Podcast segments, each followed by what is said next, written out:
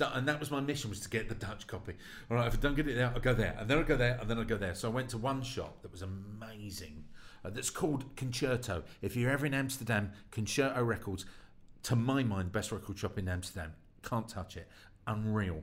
But I went to a tacky little second-hand place out near the Rijksmuseum, and I went in there, and he had three in the Oh. like that. Like, Did he know bang, that he was sitting on bang, gold? Did he bang. know? Was but was Well, he like? The thing is, is there's no value to anyone but nutcases That's like true. me. This is Totally Obsessed with Dan Debuf. Talking to interesting people about that interesting thing that interests them. Hello and welcome back after a few months break to a new year, a new exciting, totally obsessed with Dan Debuf. It's me, Dan Debuf. G'day everyone. Um, I'm hesitant to call this season two of the podcast. I feel like it's more just a continuation of Totally Obsessed just after a brief hiatus. And what a great guest to kick off episode 20, Phil Jupitus. In town in Melbourne for the Melbourne International Comedy Festival. He opens tonight, the 17th of April, and he's on for two more nights, Thursday and Friday. The show's called Sassy Knack. It's at Max Watts at 9:45 p.m. and I think you should definitely check it out. And I can say that having spent an afternoon with the guy because his energy and enthusiasm and indeed obsession is infectious. You might know him from QI, uh, from Nevermind the Buzzcocks. You can probably assume that he's obsessed with music and also trivia, but seriously, the depth of the enthusiasm and passion he has is intoxicating. There were times in this podcast, in this interview, where I was literally just smiling and nodding with joy, just watching his amazing obsession for this one particular album unfold. The album is called Do It Yourself. It's by Ian Dury and the Blockheads. And the effect this album has had across Phil's life is just amazing. From him many years ago as a kid purchasing that first album, uh, his mum was the one who recommended the band to him, through to him meeting Ian Dury and having an amazing mum related moment with him that comes at the end of the podcast, to actually singing with the band and going on tour with them. I'll put a picture up on my Twitter at Dan Debuf, uh, but an entire wall of Phil's kitchen is devoted to covers of this album. He'll explain in the podcast why they're so rare, but he's traveled the world going to record stores trying to find these album covers. Every second of this podcast, the journey is just great, and it just proves the point that I had when I started this podcast that interesting and creative people get interested about interesting things and it shapes who they are.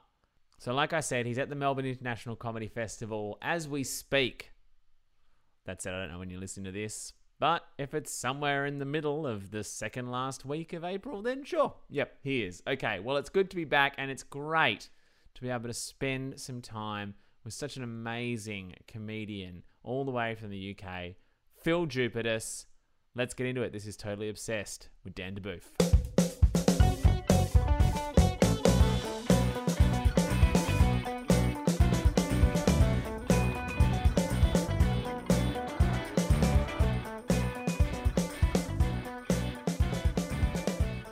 I've, I've gone for a very uh, specific obsession because when I was, I was told to come on, I thought, well, let's Told? let's go for I thought- didn't you request? I was instructed, and I was told seriously that the gun was at my temple. I could feel the cold steel pressing against the gentle skin.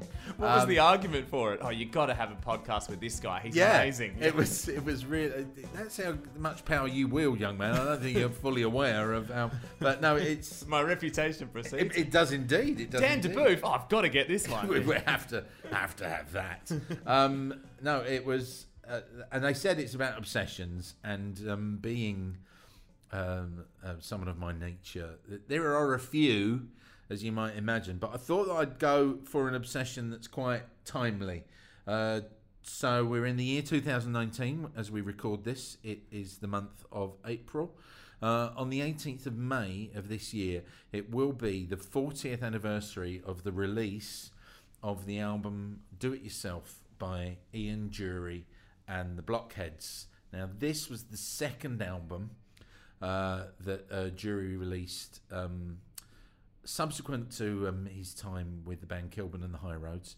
Uh, it was his second album uh, writing uh, songs with uh, his, uh, it has to be said, his most um, uh, successful co writing partner was Chaz Jankel.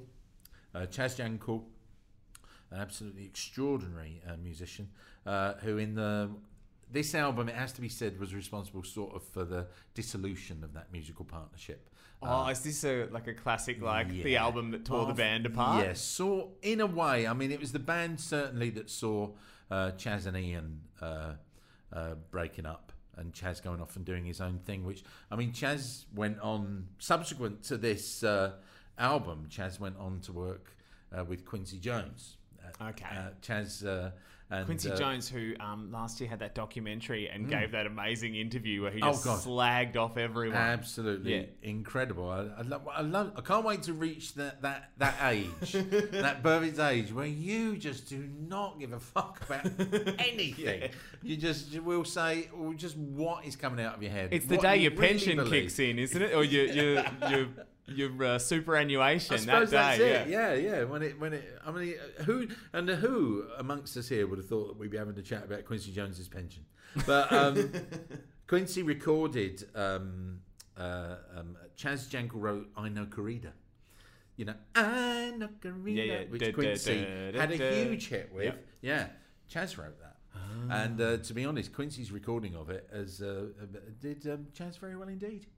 But um, But before all this, Yes, it was prior to this, so he was Chaz. Jankel, worked with Ian Dury, uh, wrote um, a bunch of the uh, the best songs on the uh, the first sort of sort of seminal Ian Dury album, New Boots and Panties, uh, and then that band that Ian um, toured with, um, kind of by accident acquired the name the Blockheads. Okay. And then so they became Ian Dury and the Blockheads after the Stiffs live Stiffs tour.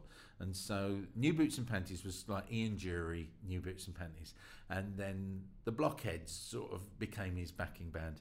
Now the Blockheads were Charlie Charles, the drummer, the late Charlie Charles, uh, Mickey Gallagher on keyboards, Johnny Turnbull on guitar, Norman Watt-Roy on bass, Davey Payne on saxophone, Chaz Jankel guitar keyboards. Can I ask, are they your favourite band? Um, they're up there with one of them. I think. I think narrowing down to a favourite band for that's someone brutal, that loves isn't music. it? and that- Yeah, I mean, yeah, yeah. I I could give you a bunch of bands Yeah. that meant uh, the world to me. The specials, uh, the members. Uh, completely changed how I viewed music. The members introduced me to dance music, the. Clash, Yeah. uh, um, uh, you know, basically but in the pantheon, they're up there. noisy white political men. um, as- Weird, right? Who I would have know, thought? Who knew? uh, but but that certainly Hey, Like- you're not a man. they. You know what did we know? We were kids. Feminism hadn't been invented yet. Uh, Sometimes, sometimes I think the same. Uh, I look at like Monty Python, and like Oh, when God. I was a kid, I was like, "God, that was so iconoclastic." Now it's literally like just the most predictable thing ever. And it seems odd, doesn't it? I mean, I went to see them live, and there was something sort of. You were happy that you'd seen them do it live, but there was something, there was something kind of empty about it. It seemed a little, and certainly Terry Gilliam's demeanour on stage led to. What, I just did not want to be there. It was like I got that feeling, but anyway, No, you know, let's, not, yeah, let's, not, slag let's him not talk off. about that. Yeah, But I'll leak that one to the press. um, but uh, yeah, it was. Uh, so I'm a huge fan of Ian Dury. Weirdly, my mum was a big fan as well. Um, It was at that time she was a fan of his because she found out that he went to um, the art school up the road from her art school. There were two um, South Southwest Essex Tech. My mum went to, and there was an art school up the road that Ian Dury went to before he went on to study uh, in Canterbury um, under Peter Blake. Uh, and so Ian, uh, Ian was uh, um, was a student up the road, and they they had mates in common. Uh, my mum knew some people who Ian knew, and so she she didn't actually remember him, but she when he she heard him being interviewed. Uh, and in an interview, he mentioned a friend of hers, and she was like, "I know this. Wow. this is Joe Snowden. She, he knew Joe Snowden, and so um, and so she then she had it tied her into she she didn't give a monkeys about punk or anything. Oh, okay, cool. Really, so it wasn't like you had some is- punk rocker mum or well, something like that. Yeah. But the funny thing is about the blockheads is, is there they were. They were really and Dury. You have to understand, you know, that without Ian Dury, you wouldn't have had Madness. You certainly, um, I think that uh, John uh, Johnny Rotten learned a lot about uh, presence and Hmm. being a front man. Johnny Rotten used to watch Kilburn and the High Roads. I think you know he Johnny Rotten of the Sex Pistols Yeah. was playing along at home. yeah, yeah, yeah. yeah. Um, and I think that he learnt a lot from Dury, you know. And so you've got the Blockheads, and they're this band, and they've got the New Boots and Panties, incredible album, unbelievable songs, but there's a there's a groove to it. It's you know the whole thing of punk and it being three chords and form a band and really basic and not at all proficient the blockheads ran completely counter to that ethic. Okay. The blockheads were an unbelievably muso heavy band of ex hippies.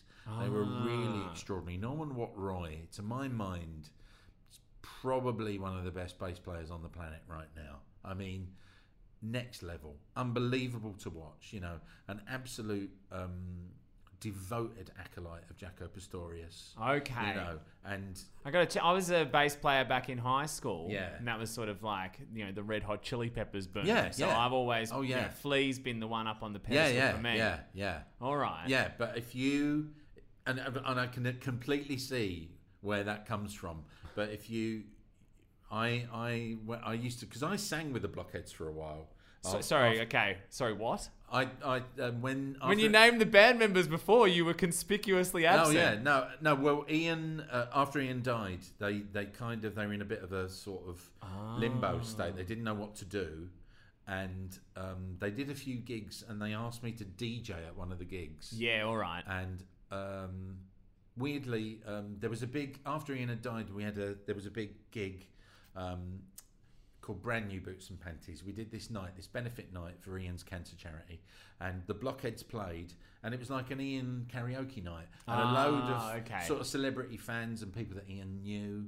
Uh, there was a lovely moment. The gig opened uh, uh, with um, with his girlfriend, who he wrote the song "Wake Up and Make Love with Me."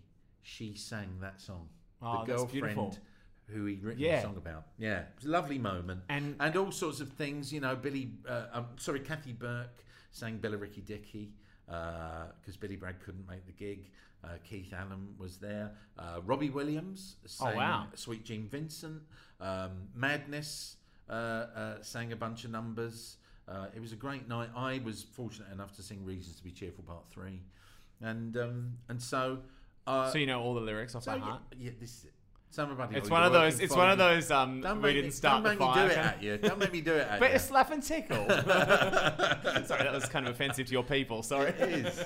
Um, and um, so yeah, they uh, uh, they asked me to DJ. That so they decided to do their first ever gig after Ian died because they didn't know, you know, when you've not got your singer, what do you do? Hmm. And so they kind of did a gig where.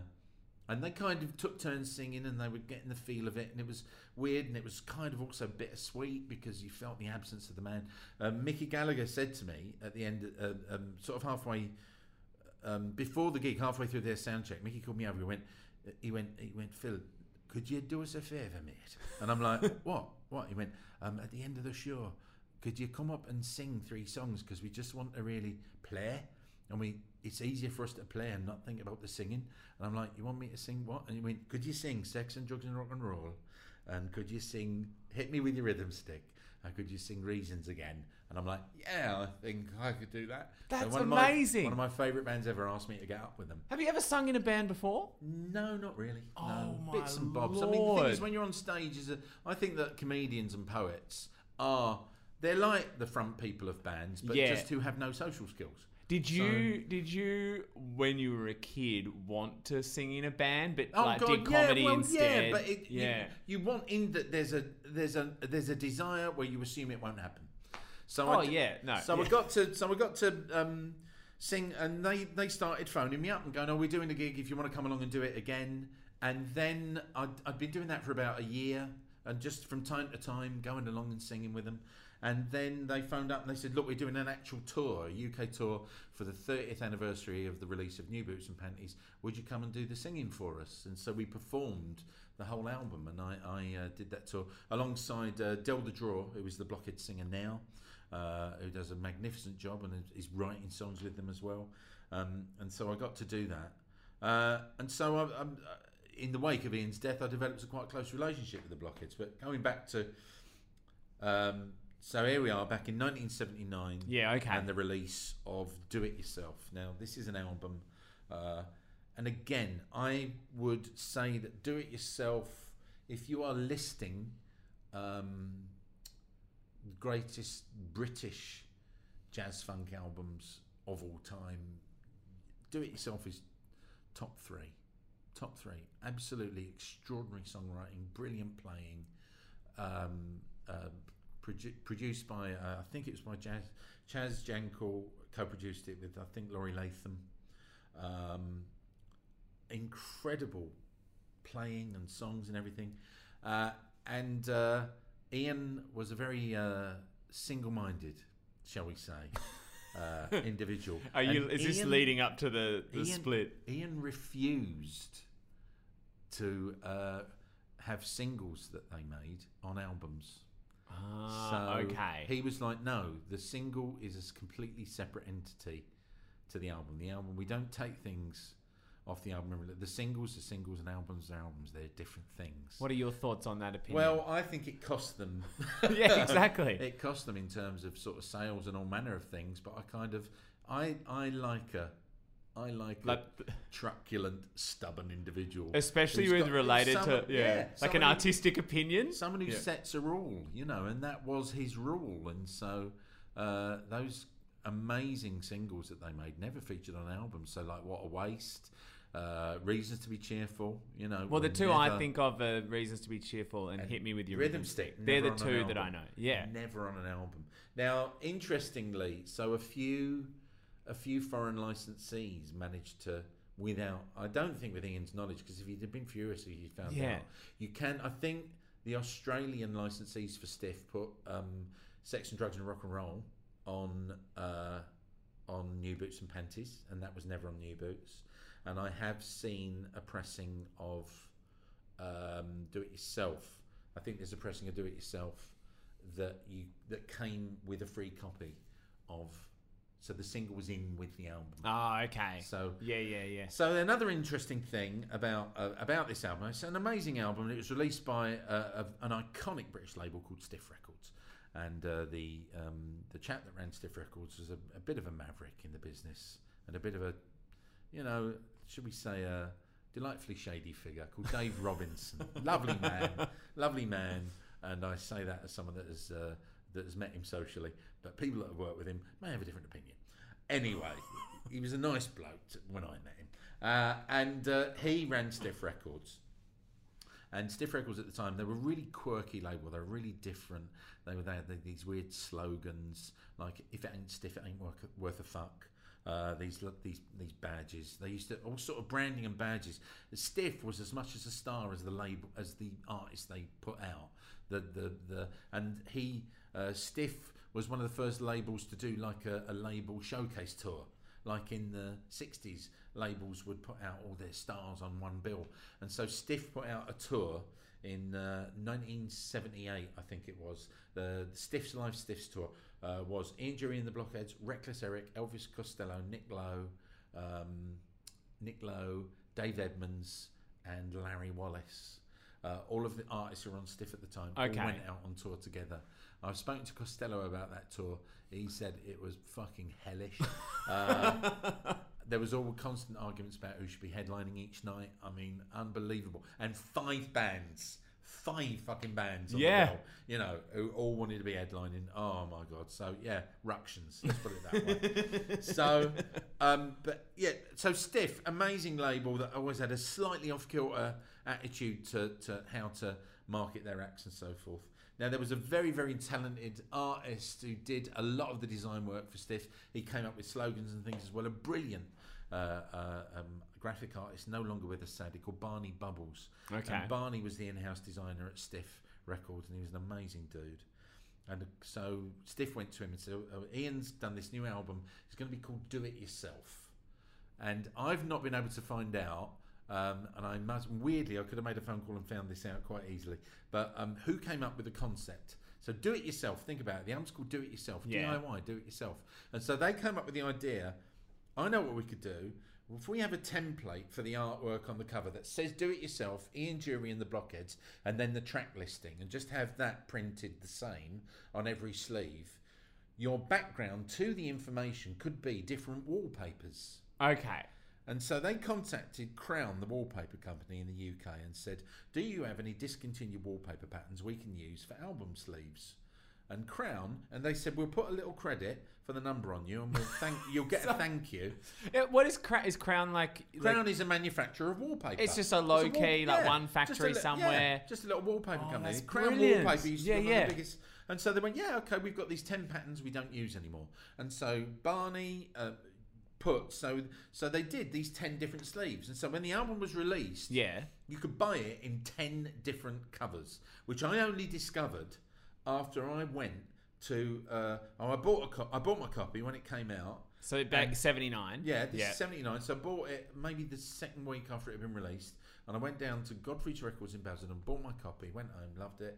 And I was in the record shop again about six weeks later. And I saw Do It Yourself, completely different sleeve. And I'm like, fuck, an import. Jesus. Oh God, maybe it's a different version. Maybe it's got other tracks on it. And I went up to the counter and went, mate, mate, this What's is not- going on? I Yeah, yeah. Yourself the other way, completely different cover. And this guy was sort of stood there with his arms crossed. And I went, what was? Is it a different version? Is it an import? What is it? And he went, he went, no, you know, it's ten different sleeves. And I'm what? He went, there's ten different sleeves. Wow. And I thought, oh wow, that's amazing. That's You know, Christmas. that's really, that's extraordinary. Now at the time, of course, being a kid, I was still at college. Uh, I had no money, and I had a girlfriend I had to please, and so I, it's not like a, and I wasn't, I didn't have a sort of collecting mentality, but I always remembered, oh wow, they did those different sleeves, and then uh, sort of as time went on, and I got older, and I was chatting, and I remember, and you used to talk to people in our block, and I remember do it yourself. They did 10 different sleeves. And I was in a second-hand record shop, and I think I might have been on tour. I think by this time I might have been, um, you know, working as a stand-up.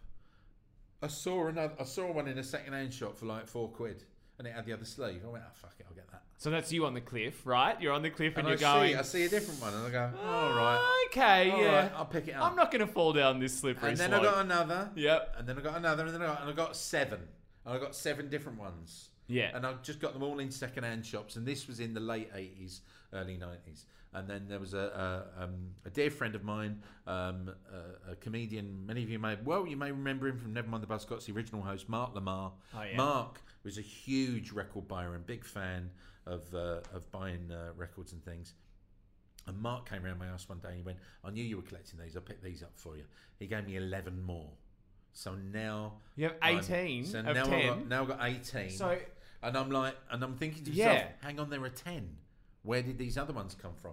So I did a little bit of investigating and digging. And what happened was, was that Stiff told all the foreign licensees what they were doing. They said, right, we've done this thing in the UK where we get different wallpaper patterns and we're doing this, and you are more than welcome to do your own sleeve for do it yourself.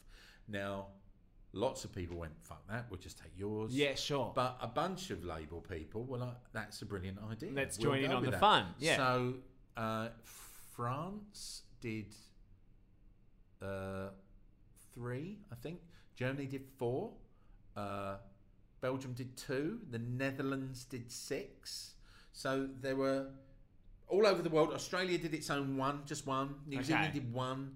Um, uh, South Africa and uh, interestingly, contentious political countries, South Africa and Israel, had very similar patterns. But the Israeli cover, which was the last one I got and the most difficult to get, has Ian Dury written in Hebrew above Ian Dury. So that's the only one that has a graphic difference in the actual text. wow. And So that was the, the holy grail. The hardest So yeah, so Yeah, yeah, yeah. basically, so it was the mid late nineties. I started kind of leaning into getting as many of these as I could. And then, of course, by uh, by sort of 2005, 2006, I was researching online. I Yeah. was able to go, and there was a very devoted fan did a list of all of the different um, covers that are available, and I started chatting to the blockheads. I was touring with the blockheads as well by this point, and I was Surely like, they would have them all in some well, archive no, or something. The thing or... is, no, well, here's the thing: is I said I thought someone must have them, and no one I could find uh, had all of them. And so I was chatting to people. Uh, I was like, "How many are there? How many of these sleeves are there?" And the blockheads, there's a there's a huge blockheads fan from the Netherlands called Case, and Case reckons there are 48. But I think that what he's done is he's counting. what Case has done is he's counting all of the releases and he's counting catalogue numbers. Okay. So I think he's also counting. Uh, for instance, I think some of the South American releases they just took the British sleeve, but it's got a South American catalogue number. Yep. So I think there are 48 different editions, But, but 30 or. they have the same sleeves. Yeah. So from my investigations, from my investigations, there are, I reckon, and I think this is the final number. Actual ones you can buy in the shops. I think there are 34. Now I've got all 34. Oh, that is that why you think there's 34? No, no, no, that's not it. Because You'd be I- desperate to find Mate, out there's another one. Mate, Dan, I Yeah. look every week. I'm online looking for are there more? are there more? are them are. And I always I had a fucking because I've recently just done the sleeve notes for the 40th anniversary reissue Oh, cool. because I was interviewed by Record Collector Look, about. I, honestly, about- I couldn't think of anyone better. Well, I was interviewed by Record Collector about the the, collection, and they did they did they did the whole you know they did them all, and they they took a photo of them. And weirdly, um, Demon Records, who are doing the reissue, they they they phoned me up and they went, "Could we borrow your collection of sleeves? Because we we want to do a version where you can uh, put." Your own sleeve in the front. You can have all 34 covers and then choose Ah, which one you have on the front. And you were like, no. And I, and I, I imagine me, Dan. I absolutely wanted to say that. So it's just like, so I just went, I just went, uh, yeah, fuck it, why not? And so I recently got them all back. And so yeah, and so my obsession. Well, and let me, I'll show you how obsessed I am with it. Okay. There's, there's a, some rare ephemera I have on me here. So this is, Oh, wow. this is the Blockheads Tour. Do it yourself tour badge. Oh, amazing. Now, the normal Blockheads badge has a little O where that splodge of paint is. But that's how you know that's the do it yourself tour badge. oh, yeah. do-it-yourself Splodge of paint. Makes sense. splodge of paint. And this is the promotional badge Oh, made by the oh, American label for the release of Do It Yourself in How the old United are these? States. So they're, they're 40 years old. Wow, that is amazing. 1979, yeah. yeah. Do you Yeah. always carry these around on your person? I always keep them secreted somewhere safe. I don't want you to know where I was reaching under the table. oh, no. I'll just pop them back in there now. One day someone will shoot you, and that bu- that'll save your life. Yeah, it'll be saved by Min Blockheads badges. I love So, that you. yeah. I love that you got to do this sort of record store search, both pre and post internet. yeah, yeah. Because you've seen the best I of both think worlds. what was it? Well, what there was a lovely. I mean, my favourite moment in the whole tour was um, me and the missus. Uh, when the girls were away at university, me and my wife used to take weekends away, and I'd use it as do-it-yourself exploring trips. And so one of my favourite days was we went to Amsterdam, and I got a great app on my phone that's called uh, the Vinyl District. I heartily recommend it to your listeners. Okay. Because it works here. It works right here. I can turn this on now. I'll turn on the Vinyl District right now, live on the podcast, ladies and gentlemen. You are listening to someone use Listening their phone on a podcast. So the Vinyl District, there's the Yeah. app there on the top right hand corner of my shopping apps. So I'm turning it on, and it's booting up, and it's going by. Let me go with stores, and let me go with map view, and there is a map of us in Melbourne, and Oh, all those little diamonds there are record shops. and ones that pass muster. Yeah, and, Yeah. that- and well, it's just it's just all of them. It's Oh, just all of them. Now the thing is, is because it's it just goes on. Uh, uh, you are invited to register, and record shops are like, no, we've got to be on this damn thing. Yeah, okay. And so everyone registers with it. I use this in Amsterdam, and on the day I used this in Amsterdam, I got four copies of Do It Yourself that I didn't have. I Far got one out. of the Dutch, I got the Belgian, a Dutch, a Belgian, one of the British ones. I What a didn't have. day. Yeah. Oh, that was amazing. To Oh, get you would've been four, giddy. I was really happy that day. And the thing is, It's like is your wedding. what I done was, what I done was, was I got at, uh, I got, I, I did a list of ten shops that I was going to visit, and I'm going to start here, start here, and then I'm going to go. And I was only after the Dutch copy. Yeah. I'm going to start, and that was my mission was to get the Dutch copy. All right, if I don't get it there, I'll go there, and then I'll go there, and then I'll go there. So I went to one shop that was amazing. Uh, that's called Concerto. If you're ever in Amsterdam, Concerto Records, to my mind, best record shop in Amsterdam. Can't touch it. Unreal. But I went to a tacky little second-hand place out near the Rijksmuseum, and I went in there, and he had three in the rack, Oh. like that. Like, Did he know bang, that he was sitting on bang, gold? Did he know? Was but was Well, he like? The thing is, is there's no value to anyone but nutcases That's like true. me. Yeah. Okay. So there's there's a there's a bit of me. I mean, I've, I've obviously I've got spares, and I think Obviously. now- Yeah.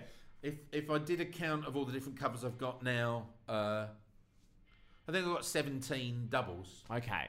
back at home. Have you got all of these like on your wall? Yeah. Has yeah. your wife like I let did, you? Did I, did you not get the photo? I no, but get- is it? is- What I was saying is, is that on your wall, Yeah, like it's at on- home? I've got yes on the kitchen wall. All 34 of them are up on the How, wall. how's your wife with that? Is that? Oh, the thing is, it's, it's, it's you know, I'm not on the crack. I'm not doing the heroin.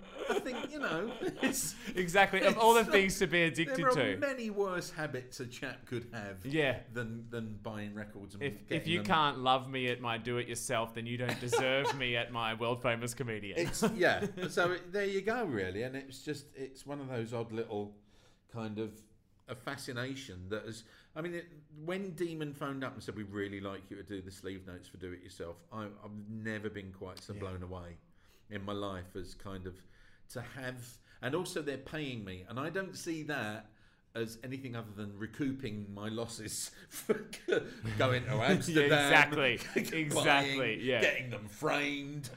so Um, just one last question. Yeah. Um, did you, you know, you said you sung with the band after Ian Dury passed away. Yeah, yeah. So I'm assuming that did you get to meet him? Oh God, yeah. I interviewed him uh, twice for the BBC. yeah. Okay.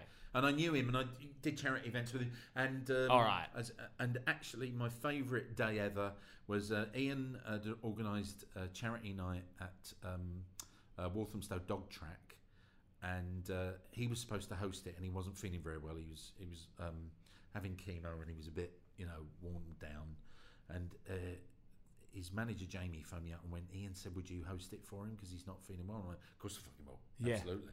And so I went in, and Madness had a table. Madness were there, and Chas and Dave were there. It was a lovely night. And I took my mum, and my mum sat down and chatted to Ian Dury for half an hour. And I've um, I've got a photo somewhere that my dad took of my mum talking to Ian Dury. And that's Oh. one of my favourite, That's amazing. one of my favourite moments. Yeah. Oh, that's so good. yeah. Oh, I want. I'm going to end the podcast there. that's some brilliant. Thank you so much for your time. Thanks, man. Yeah, it was really, really good fun. I love that you Yeah. brought in props. I What love was you that? sent Yeah. through visual aids. I, think it's know. great. You, you can take a photo of them, and then uh, and then we can pop it up, and then I'll also I'll send you a photo of the collection. oh, awesome. Yeah, thanks so much. Thanks, man. It was brilliant.